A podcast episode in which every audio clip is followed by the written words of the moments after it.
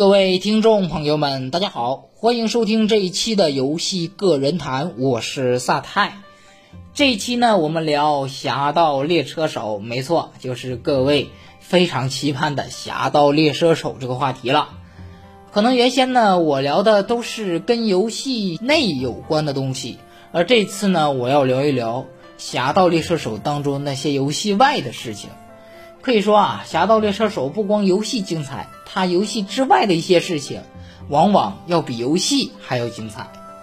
那么，我们来聊一聊关于《侠盗猎车手》当中那么几个非常有意思的真实事件。首先，第一个我们要从头说起，在阿星推出《侠盗猎车手三》之后，推出了他的续作《侠盗猎车手：罪恶都市》，一经发售。火遍全网，更加真实的场景、更加丰富的玩法，以及引人入胜的剧情和超高的自由度，受到了玩家以及游戏媒体的纷纷赞扬。罪恶都市也给阿星带来了巨大的利益，同时呢，也给阿星带来了一个麻烦。在美国呢，有这么一个律师，我们就不把他的名字公布出来了。他的观念呢，认为坚持是《罪恶都市》是一个把玩家培养成一个犯罪的模拟软件。他找了很多的心理专家、医生，试图证明暴力游戏会对青少年有着很大的影响，并在电视台以及一些公共场所呢宣布：阿星他的 GTA 系列游戏呢，就是对于我们玩家的一次毒害。之后。甚至啊，对阿星呢进行了起诉，但是阿星呢也不是好惹的。阿星公司呢也请出了自己专业的律师团队，在法律上成功胜诉，击败了这位律师。但是呢，这位律师啊并不甘心。之后，《罪恶都市》的续作《圣安德烈斯》发售了，一样有着空前的影响力。不过，在美国严苛的游戏分级制度下呢。不同的游戏啊，有着不同的分级制度。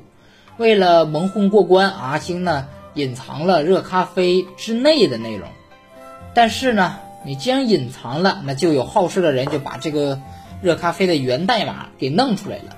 那么，相比于刚才我们说的啊，这个罪恶都市就是一个犯罪模拟区，而这次阿星的圣安地列斯可以说啊，是给阿星带来了一个惨痛的代价。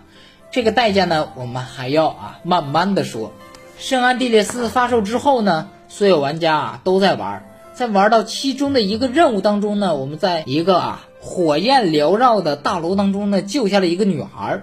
之后呢，卡尔和这个女孩的关系就不一样了。渐渐的，两个人通过约会，一点一点的呢，暧昧程度不断的攀升。成为了男女朋友的关系，自然而然的，女性对于卡尔的好感就会说啊，要不来我们这里喝一杯热咖啡呀？这个阿星呢，也给玩家做出了选择，你是选择去还是选择不去？当然，大部分的玩家都会选择啊进去看一看，但实际上呢，进去之后啊，就是在整个建筑的外面晃一晃啊，带着女性非常诱惑的几句呻吟之后呢，就没有下文了。不过呢，我们这个阿星的制作员呢，他呢可能觉得啊，就光这么着不是很刺激，于是呢，他就把一串非常神奇的代码加入到了这个游戏当中。不过呢，刚才我们也聊到了啊，美国的游戏分级制度呢，它是很严格的。为了能让游戏呢顺利的发售啊，让游戏成为一个大众产品，而不是变成一个十八叉小众游戏，所以呢，就啊把这个代码给屏蔽了。但是呢，就如我刚才所说，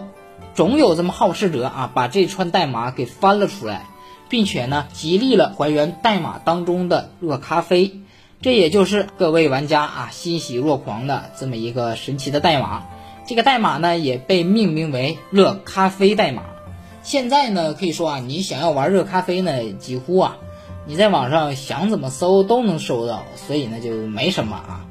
不过在那个时候呢，能看到这样的场景啊，确实很刺激。同时呢，啊，我自己呢也是出于兴趣的考虑吧，也下载了这么一个带有热咖啡补丁的圣安地列斯。发现呢，用现在的眼光去看呢，这个画面是够挫的啊，而且我们男主角这个干活都不脱裤子啊，看来也是个生猛的人呐。当然，这个游戏呢，自然而然的啊，有了这样恐怖的代码。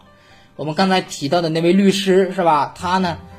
下了狠心，立刻啊再一次把阿星推到了舆论的风口浪尖，并且呢还对其呢大肆的宣扬说啊，这个阿星不单单啊是犯罪的引导者，还是这种啊把这种东西放在游戏当中，完全就是在毒害我们所有的游戏玩家。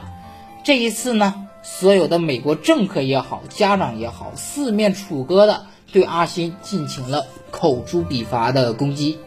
阿星呢也迫于各种各样的舆论压力，回收了 PS 二以及 PC 版的所有游戏，并且删除热咖啡补丁代码，重新发售。之后呢，这个事情啊就慢慢的消失，没人再提。可以说啊，这一次呢，我们的这个阿星呢也是遇到了很大的困难。这件事情呢也让。这个律师呢，极加的膨胀，在此事件的当中呢，他也获得了很高的热度。当所有人呢都觉得啊，这个阿星从此之后就要完蛋了的时候，不过呢，阿星可不会气馁，他带着 GTA 四来了。当然了，这个 GTA 四呢，他就是对着当时啊一位女性啊，是吧？这个女性呢，我们也不多说啊，毕竟都是美国那边的事儿。总之呢，也对他进行了嘲讽。在游戏当中呢，也有这么一个彩蛋，那就是在 GTA 四当中呢，自由女神像的脸呢，大家都懂的是吧？之后啊，这个《侠盗猎车手五》啊就没有这些方面的毛病了。虽然呢，这个阿星呢一直是一个搞事的 boy，不过呢，在 GTA 四的时候啊，还算是有点叛逆。到了 GTA 五，已经渐渐的啊有所收敛，不不再啊挑起各种各样的事情。甚至呢，在《圣安地列斯》当中呢，也有这么一个彩蛋啊，跟当时的一个事件有关系，那就是在警局的地下停车场会看到几个白人警官去殴打一个黑人。这个呢，在美国这种种族歧视很严重的国家呢，是完全要不得的一件事情。至于那个时候啊，阿星还是在游戏当中展示了各种美国当时的一些社会现状，也是让所有的玩家呢对阿星啊这么一个调皮的游戏公司。啊，从一开始的口出笔伐，到现在的人人尊重，他渐渐的啊，从一个不懂事的小男孩，成长为一个现在啊大家非常喜欢的游戏公司。那本期呢就跟各位聊到这里啊，如果喜欢的呢，可以在音频的评论处进行评论；想要和我聊天的呢，也可以加游戏个人谈的官方粉丝群，我们的群号是一四零零九七五一一，我们下期再见，拜拜。